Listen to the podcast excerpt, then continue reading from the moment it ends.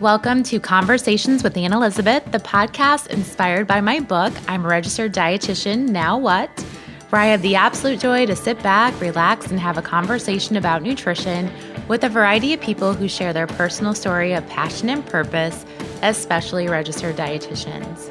Today's conversation is with America's childhood nutrition expert, Jill Castle.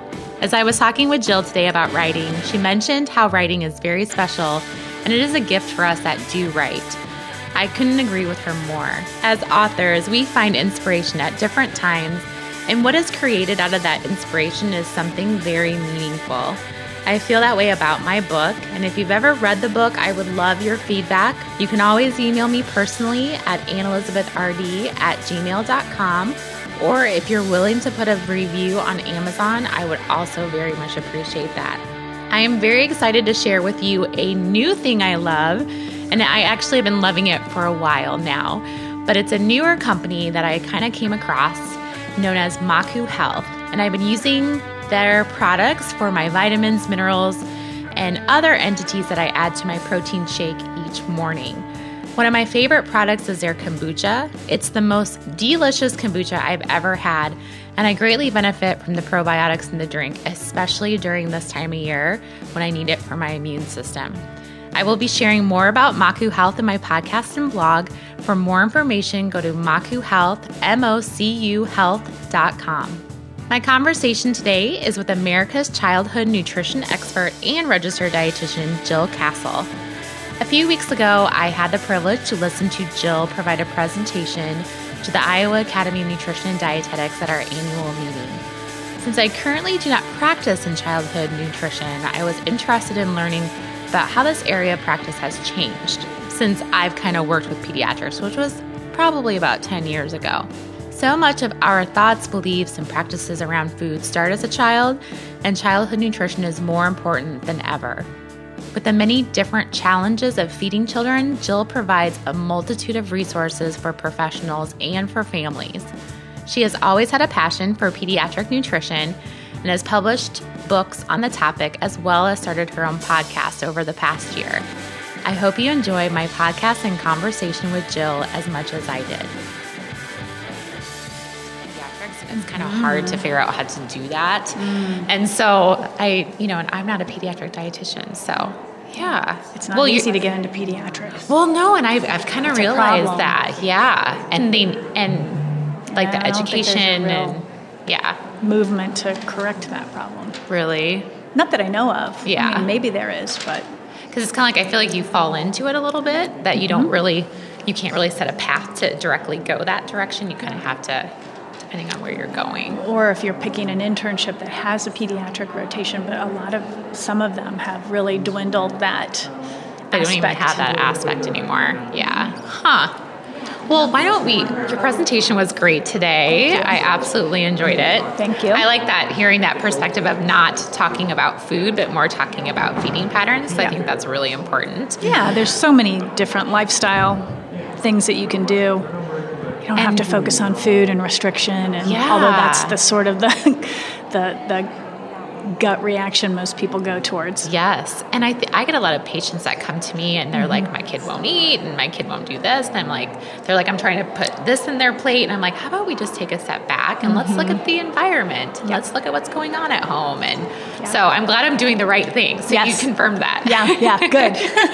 So why don't we go back to when you kind of thought you wanted to be a dietitian and your path that way. Right. So I didn't really think I wanted to be a dietitian until I was in my beginning of my junior year of college. I actually was on the pre-med track and got weeded out with organic chemistry, as many of us do. Yes, yes. And so my second semester of my sophomore year, I decided I was just going to take an exploratory semester, which I should have done as a freshman. And now I have kids in college, and I encourage my girls kids to do that too.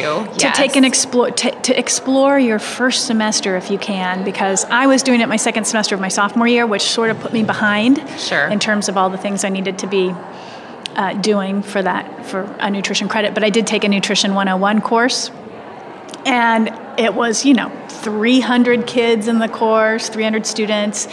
at Indiana University. It was a huge course. It was, I don't want to say it was so easy for me, but it did come naturally, and it was so interesting to me. And then my father, who also is very interested in nutrition and gardening, he had his own garden and always very conscious about what he ate in a good, balanced way, said to me, you know, Jill, nutrition is the wave of the future, and you should really think about as a career path. I don't think you can go wrong. So that plus taking the course and really loving it kind of changed my trajectory. And so I did that. I had a lot of ground to make up in terms of made up classes, but I ended up graduating a semester late. And I had a girlfriend in Boston who I went out on spring break my junior year to spend spring break with her, and I fell in love with the city, and I was like, this is where I want to do my internship. So I literally only applied to the internships in Boston. Yeah. I did one safety. I take that back. I did one safety. I think it was Riley Children's Hospital in Indianapolis, because I'm from Indiana. And I did the Mass General internship, and I just... Fortunately, they had a 2-week rotation in pediatrics. I had a wonderful preceptor. I just fell in love with working with children. And I was also kind of scared, excited at the same time, because it was it's a scary population when you're first starting out. And you see these newborns that are on life support, or these children that are in the ICU have been, you know, post-surgery or in a traumatic accident. I mean, these kids are really, if they're in the hospital, they are really sick. Mm-hmm. And nutrition is a critical component to their recovery. And I was just like, this is so challenging and scary, but I love kids. I've always loved kids. And it was just like the perfect blend for me. So I literally declared that I was going to be a pediatric dietitian at the end of my internship, and they needed a dietitian. They did at the time, and they offered me the job. See, and that's a great message too for interns, that if you are in the right place at the right time. Absolutely. So you started working then pretty much right after your internship. Yes, I did. And I ended up staying at Mass General for about 4 to 4.5 years. And during that time I did my graduate degree at night, so I was working full-time during the day, and when I was young. Busy. Yeah, when you had lots of energy. When I had a lot of energy and I was young. And then I switched, and I actually was quietly recruited by Children's Hospital, and they had an opening as a TPN dietitian, so I went and interviewed for that. Again, that same feeling of... oh, this is really scary. This is a little over my head. I really have to step up my game. This is going to be a huge challenge.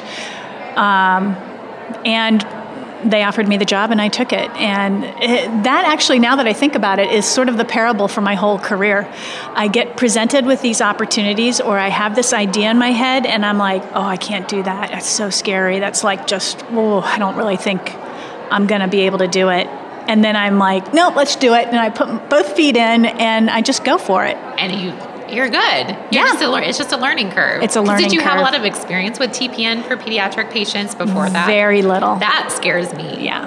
I mean, I did have some experience at Mass General, but not with the intensity of what I was dealing with at Children's. I carried a 20 to 25 caseload, all TPN, all ICU for the most part based. Wow. And that was my job. I rounded with the physicians in the morning. I rounded before the physicians came in, and then rounded with the physicians to report on every single case, labs, everything. Wow. Wrote the orders. I was going to ask you, did you have a good rapport with the physicians? Great. They respected you, and they asked you for what your recommendations were. Yep. So you didn't have to do a lot of legwork to prove yourself to them. They were like on board with you when you came. Well, there was definitely a learning curve, and I was sort of under the guise of the more senior dietitian. Sure. But we dietitians were smart. We learn quickly and fall into, the routine. And then it was really learning the research, reading at night, making sure I understood what was going on. And any time I had a scenario with TPN or with a critical care child, I was always consulting my books and looking at the research and trying to make sure I was doing the latest and greatest stuff. So that commitment to always learning and knowing the basics, but also looking for the newest information, I think is really key for our profession. Do you think like pediatric nutrition in that aspect is something that you need to stay more on top of than, not say other nutrition isn't as important, but I feel like that one, there's probably so many different changes all the time. There is. And it's a huge gamut. That's the other thing. And this is what is so challenging in a good way with pediatric nutrition. You've got kids who are infants, then you've got the toddlers, then you've got the children, then you've got the teenagers. All those nutrient needs, developmental stages, they're all different. Mm-hmm. So you have to know a lot about a lot. And then when you get into the disease-specific issues or the medical challenge issues, there's a lot of stuff that's happening. I mean, just in the last couple of years, we've seen so many recommendations change for starting solids, for example. Yes. We're seeing a ton of research come out on ADHD and nutrition. There's just a lot to keep up with. There is. Do you have like certain sources that you always kind of consult for those differences and changes? Well, I go to the American Academy of Pediatrics as a resource quite a bit, but I'm a good old-fashioned. I go to NCBI and I look for the hardcore research. You want I want the meat and potatoes. Yep, and that can be time-consuming. I do quite. Dig. Yeah, you do have to dig, and sometimes they're case studies or they're just one-off little pilot studies, and you got to sort of add that to the whole body of what you know about something and interpret it. But it helps me stay up to date on the things that I tend to think that I specialize in, which is feeding or sports nutrition or weight in children. I used to do a lot with eating disorders. I don't do so much now. And now I spend more time doing extreme picky eating, or what we call ARFID, avoidant restrictive food intake disorder. Mm-hmm. So I really try to stay abreast of those. And then just general nutrition concepts like picky eating. Sure. Or just some of the stuff, dieting in teens, some of the things that are more behavioral and developmentally based than anything else. And trying to stay up on that literature as well.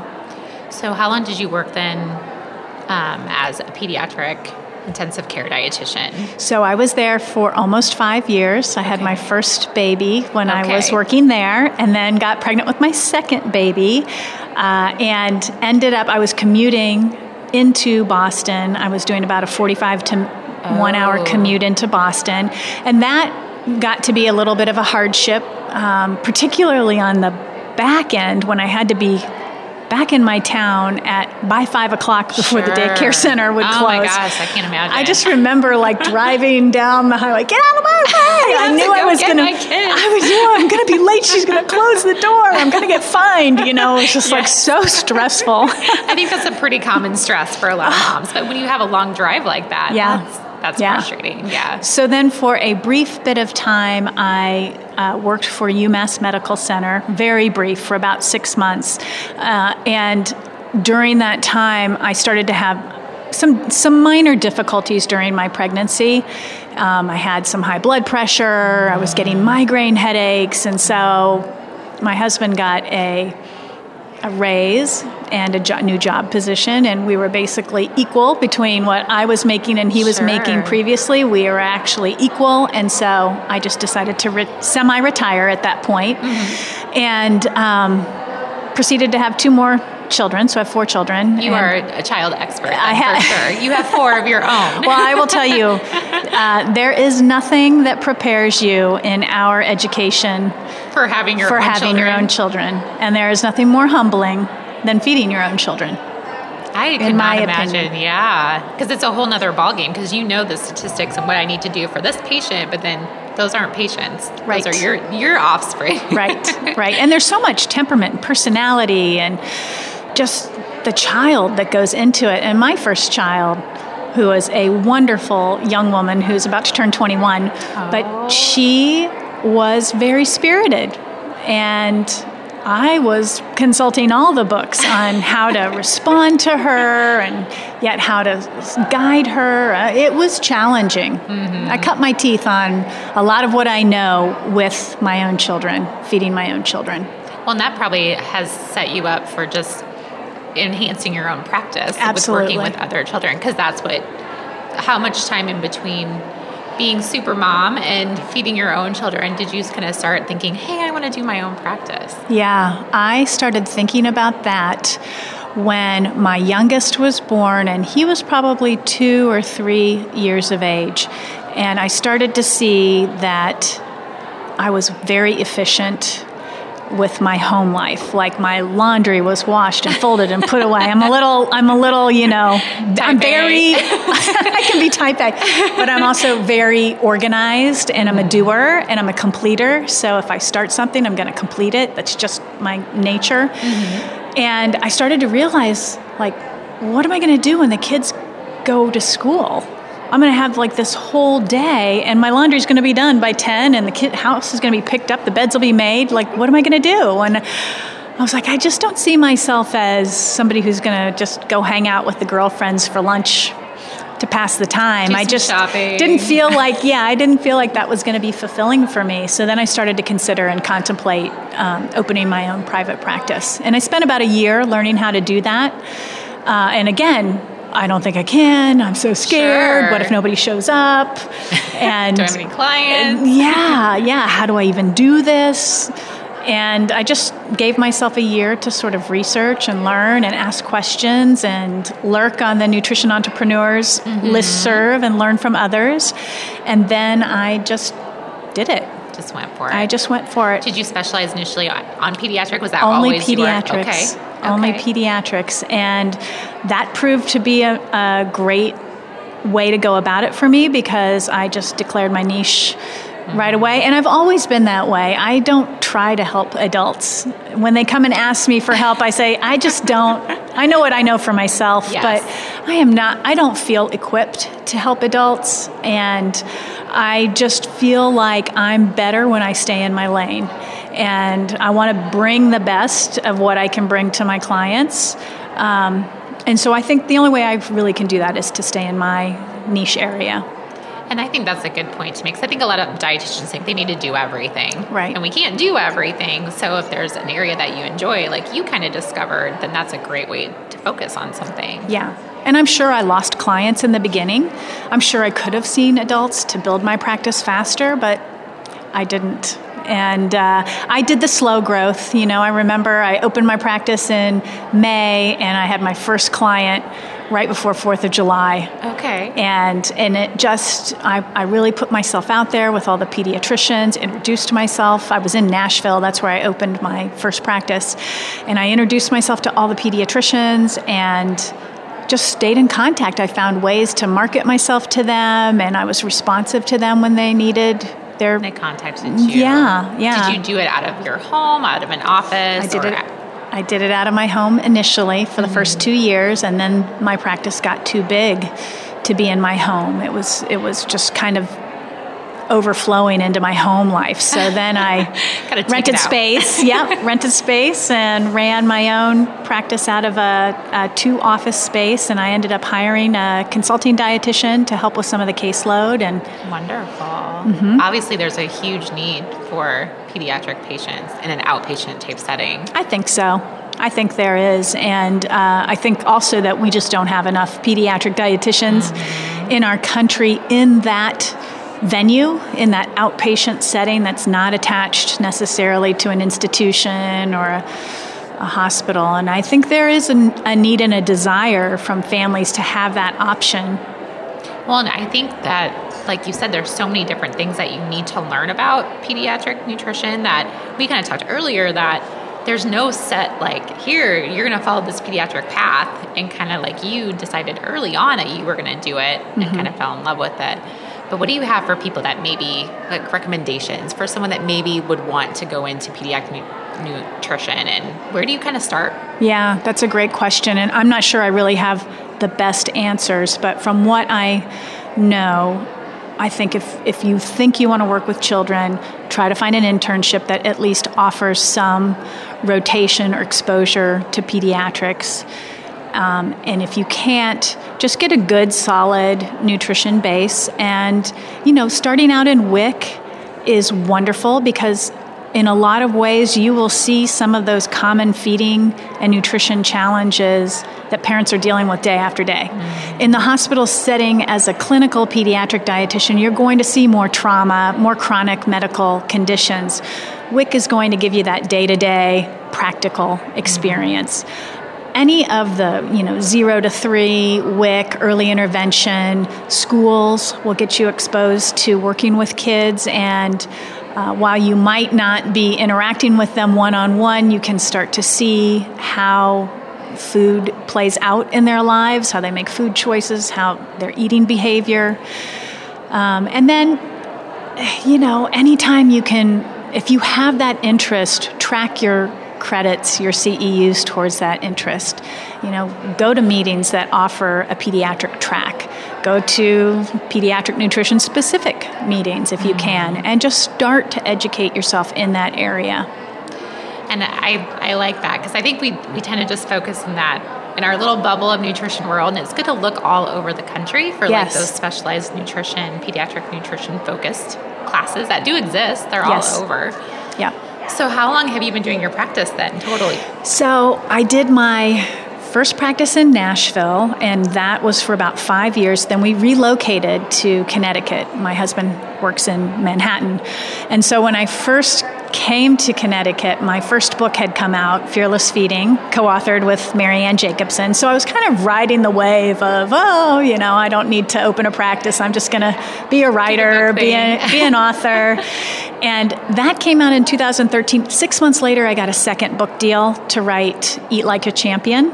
Which is your current book, correct? Yeah, that's my most recent book. And that took 6 months to write, and it came out in 2015, so I kind of rode the wave of that. But I honestly quickly realized that I wasn't making any money, and that really bothered me. That really bothered me. And so, not that I'm like all money-driven, but I firmly believe in being compensated for our worth, and I was not feeling compensated for my worth.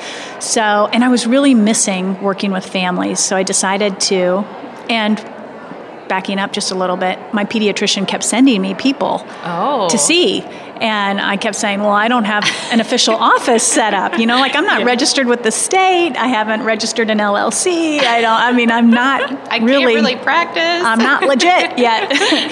But then, I had a long conversation with my husband, and he was like, what if you just did 1 day a week? That way you can work with families, and the pediatricians can get their patients seen, and it can be a win-win on both sides. So that's what I do now. Every Monday, I have my private practice open from 7 a.m. to about 6 p.m. I'm pretty full most Mondays.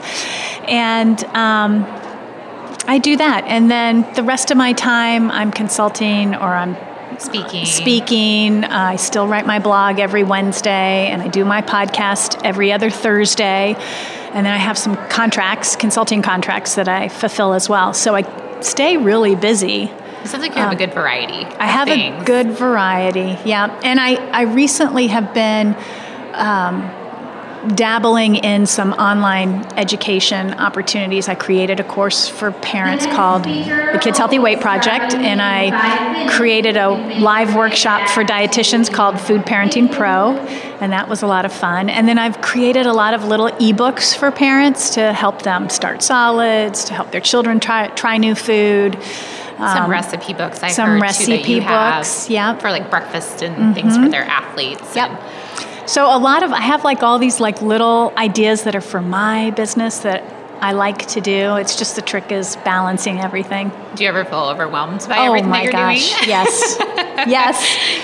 There are times when I am like, I really need to streamline. I need to let something go.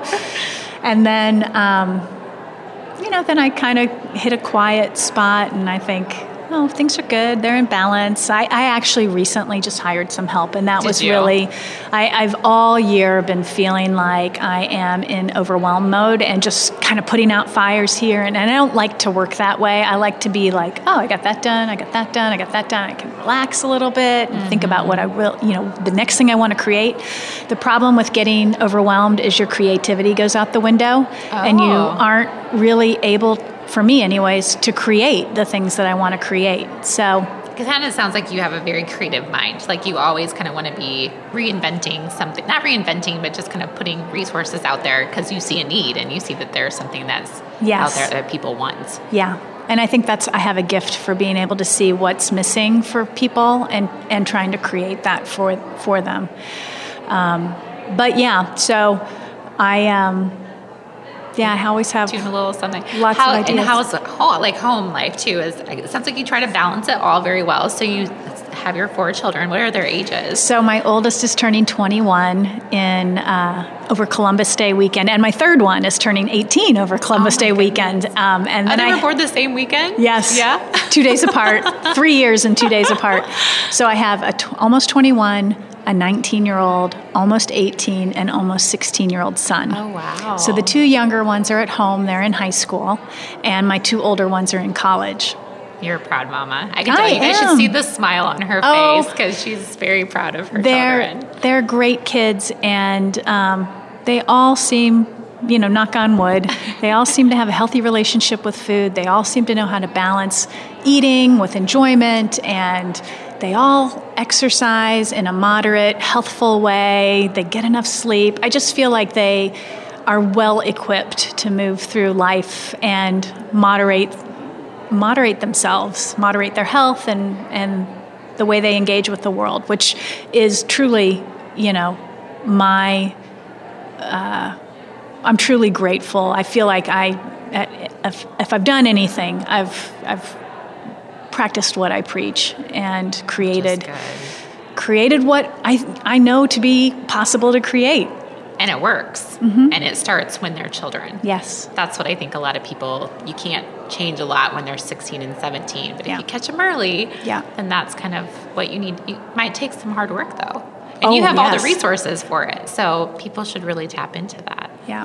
Yeah, it is a lot of hard work. It's not easy to raise healthy kids today. No way. There's a lot of information and education and knowledge and confidence and charting your own path, and it's not easy. Well, I think about too when I was, you know, 10 or 12 years old, a diet, I didn't even know what a diet was. And now I just think everyone that's that age knows what a diet is, and it's kind of sad. It is sad. It's like you kind of lose your youth because of adult food things. Yeah, I oftentimes will reflect back on the way my parents raised me. I was raised in the Midwest. We ate meat and potatoes, lots of vegetables from the garden, fruit, you know, desserts were fair play, although we didn't have a lot of desserts in my home, and that was probably something that I struggle with as an adult now, is like I'm more of that scarcity. The scarcity that was built in as a child rears its ugly head a little bit later on in adulthood, but we never talked about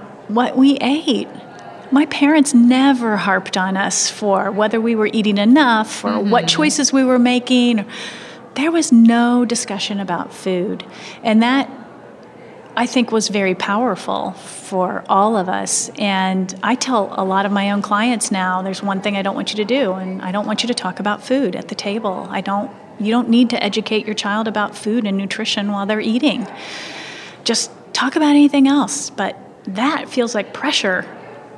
Right, when you're in the moment of doing it. Yeah. Yes. Yeah. It should be about so many other things, just even being together. Yeah. But my parents did a great job of modeling balance and sort of that all foods fit and that enjoyment. My mother used to sit at the table for an hour at dinner and just take her time eating her meal and enjoy it and have conversation, and just the modeling of all of that, and then the lack of judgment about eating, I think, was a very powerful combination for myself and my siblings. Sure. And then you're kind of passing it on to your own children too. Yeah. And it's never too late to start making that a priority, I think. Never too late. No. Well, that's great. That's I kind of grew up in the same situation in that small town. You know, dinner was everything, and we didn't have fast food. Or, you know, fast food was, you know, an hour away from our house, so mm-hmm. we didn't run to McDonald's or anywhere and get food. It was, we cook, we eat together. Mm-hmm. No one answers phone calls. No one watches TV. Yeah, yeah. So that's a good message too. Yeah. So when you think about your practice and all the things that you're doing, because you are doing so many different things, is there one thing that you love the most? Is it working with clients? Is it writing, speaking?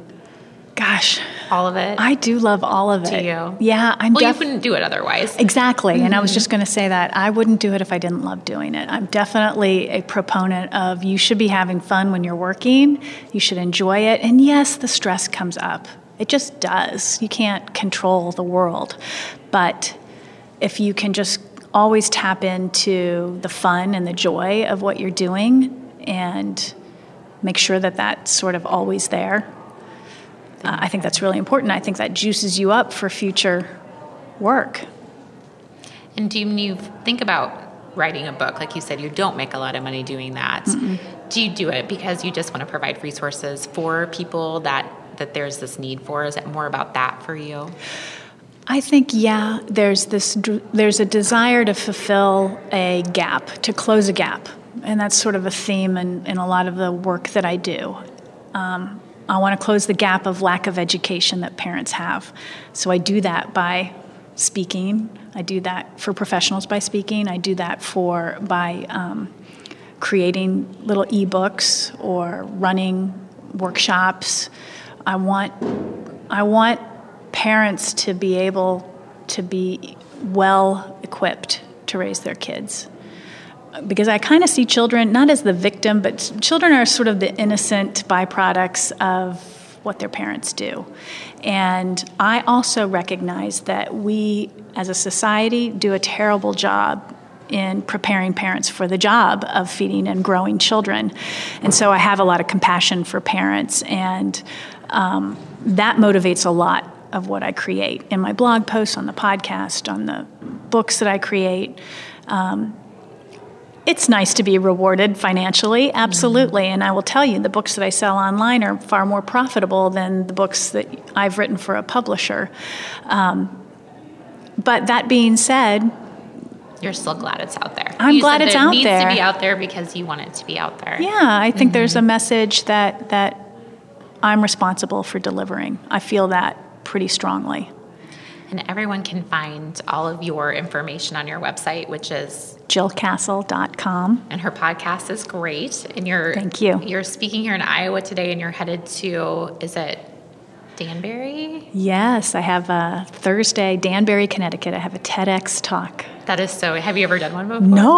Oh. It's another one of those I'm scared and excited. It's a whole different style of speaking. Sure. So you've been probably practicing for quite a while. Oh, yes. I wake up and I've got the words flying through my head, and I'm terrified I'm going to forget a line. It'll be great. Is it going to be live streamed on? It will be live streamed. And actually, are you going to have it on your website? Yes, I'm going to post. I'll post a link to my Facebook page, The Nourished Child, and my personal page. And I'll include the links to your information and everything on the podcast. So yeah, and they'll record it too, and I'll pop it up later. Do you mind me asking how that opportunity arose for you? I pitched. Awesome. You have either with TED, you're invited generally with TEDx, which are regional TED Talks. You pitch. See, you just jumped right in. You're like, I'm going to do it. Well, you know, I was heavily encouraged to do it, and I had written out my talk.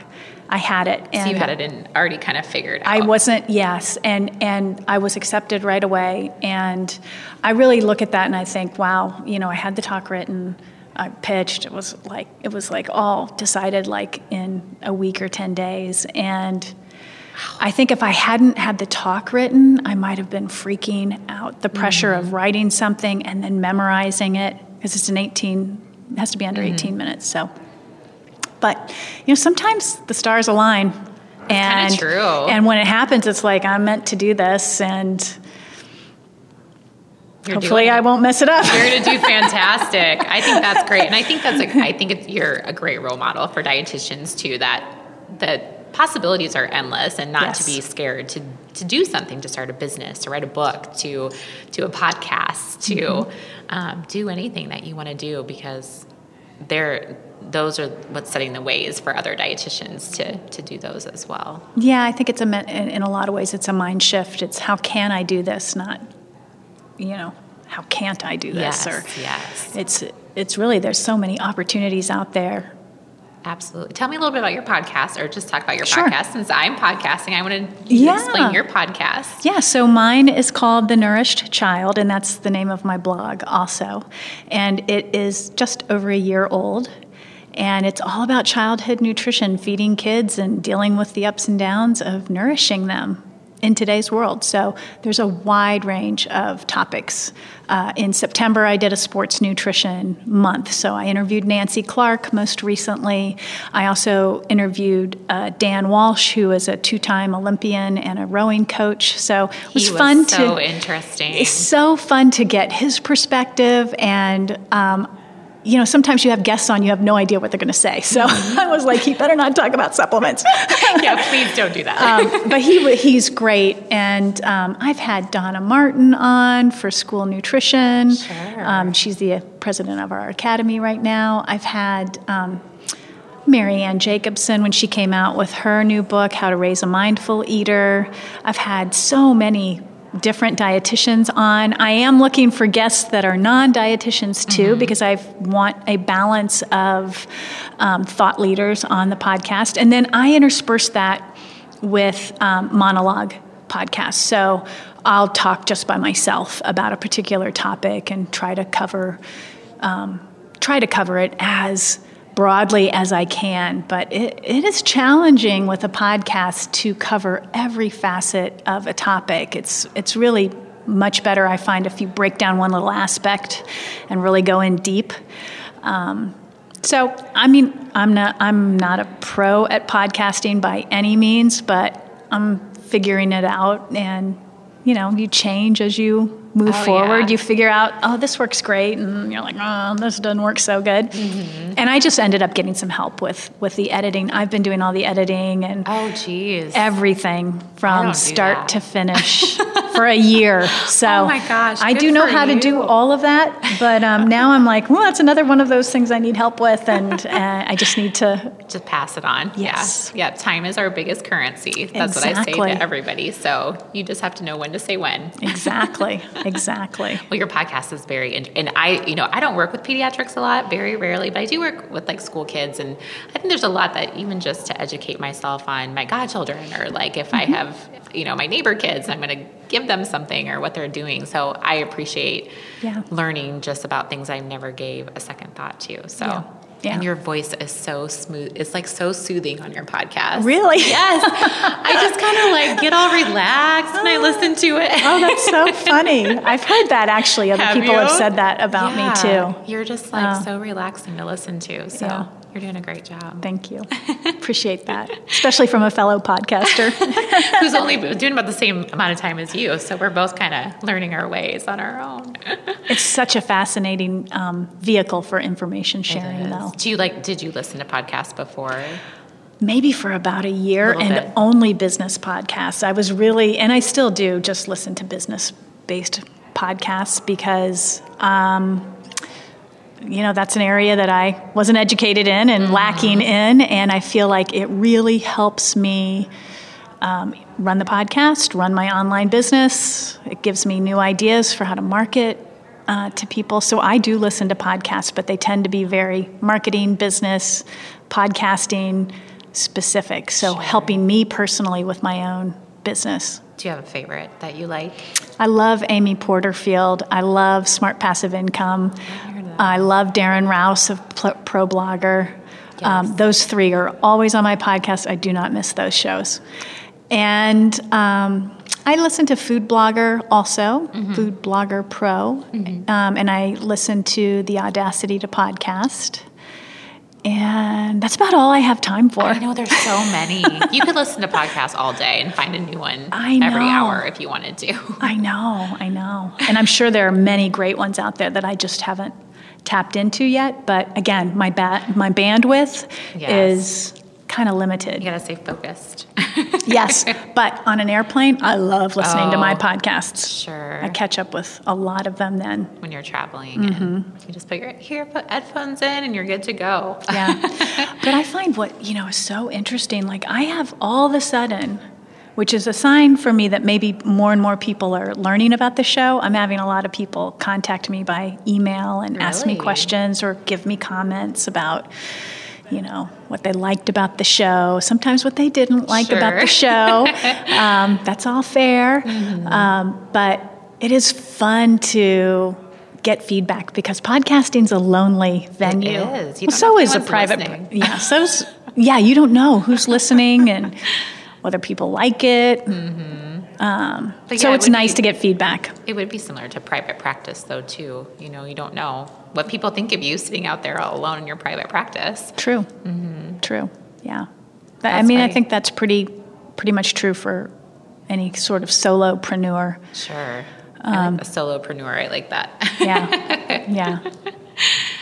Well, is there anything else that you want to share with my guests about pediatric nutrition or just kind of having your own business or being a dietitian? Yeah, I have a lot of thoughts, but I would say for those who might be interested in pursuing pediatric nutrition, don't figure out all the different excuses why you can't do it. Just move forward. And I think, there's a lot of room and there's a lot of opportunity there. I think there are a lot of families in our country that need help and having an expertise in pediatric nutrition, I think, is an advantage because there's just so much to learn. And if you can learn that and really showcase that information in a practical way to your families, that can just really help people so very much.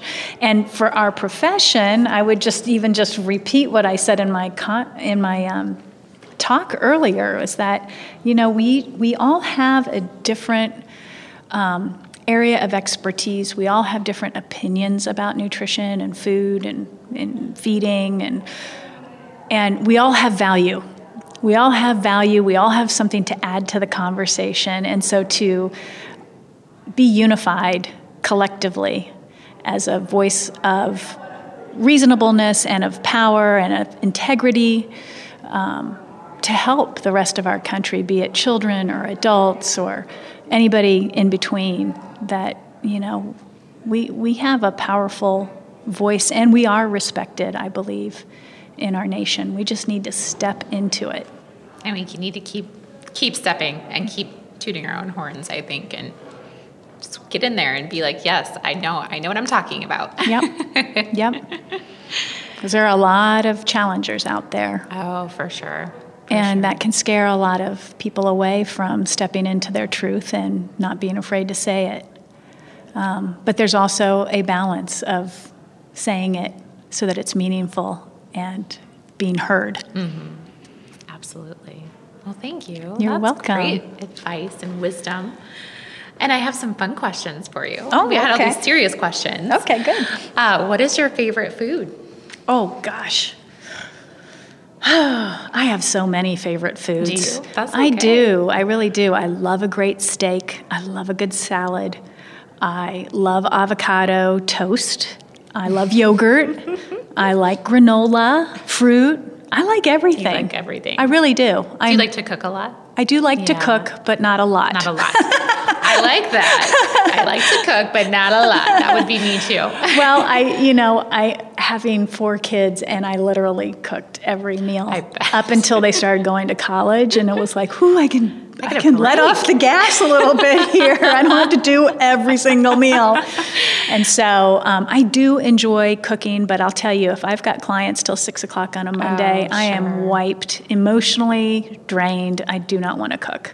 Don't blame you. I enjoy it on the weekends when things are a little bit more relaxed. Mm-hmm. I enjoy it when my husband's not traveling because there's co-partnership in it. Makes a difference. But I do like to cook. And I think I'm a pretty good cook. I'm more of a experimenting cook. You like to be experimenting in the kitchen. That's yes, good. Free form. That's good. So you're not a big baker then. Not a big baker. That's okay. My mother wasn't either. But I like to cook because you can throw all kinds of things. And you can figure it out. If it gets screwed up, you can add something to it. Exactly. Do you have a favorite drink or beverage? Probably water is the thing I drink the most. And then coffee. And to be honest, a good gin and tonic. Yum. That's refreshing. Especially after a day until you work at 6 o'clock in the evening.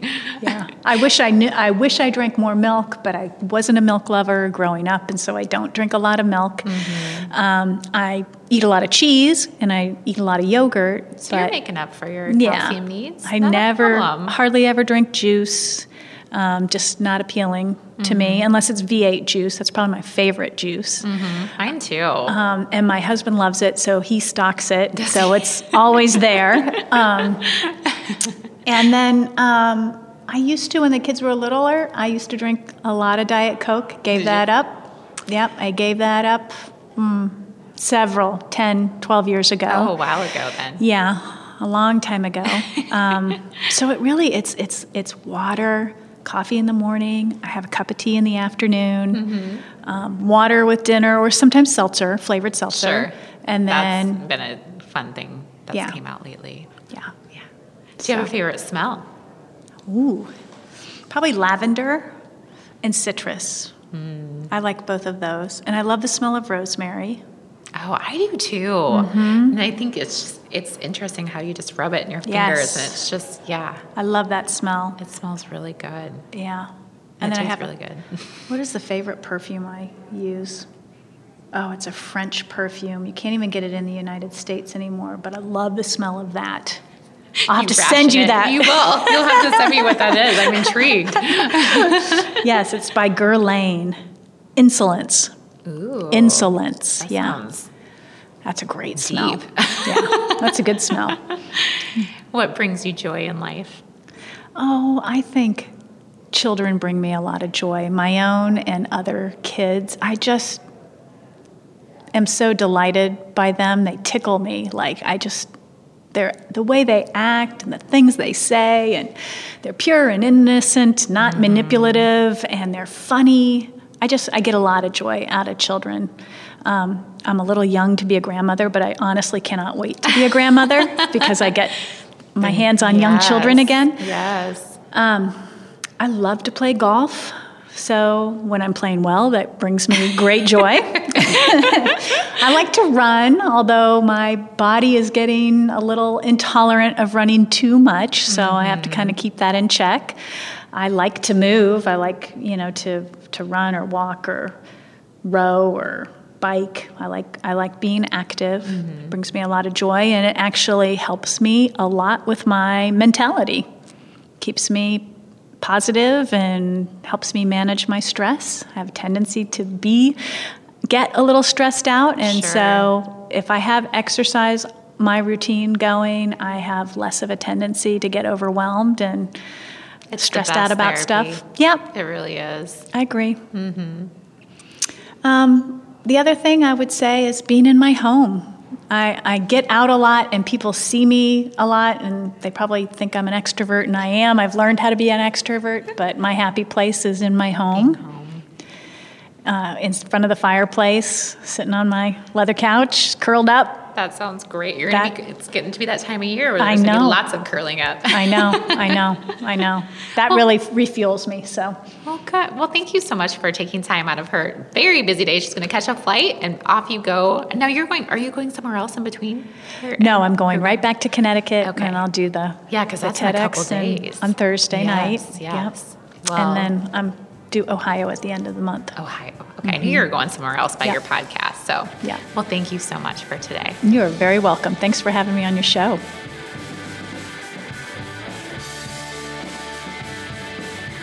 It was so interesting to listen to Jill's story and her passion for pediatric nutrition. I know she's an amazing mom. I can just tell. And her podcast is great to listen to, not only because her voice is so calming, but it also provides a wealth of information for the listeners. I'm also looking forward to watching her TEDx talk And if you have a passion for pediatric nutrition, please reach out to Jill and make sure to check out her website for the endless amounts of information she has for parents and professionals. Nick Sticks is something else that I absolutely love that I wanted to share with you and my podcast guests. They are the best tasting snack sticks you can find on the market, I swear. They're so delicious. No MSG, no nitrates, no antibiotics, no hormones, no sugar, no red dye, and no gluten. All the goodness, none of the garbage.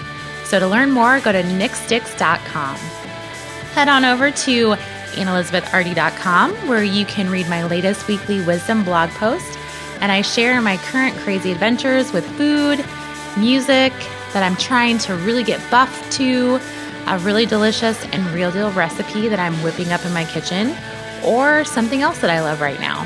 You can also purchase my book, and you can find all my previous podcasts, show notes, and links to things we talked about during all of my conversations with these awesome people.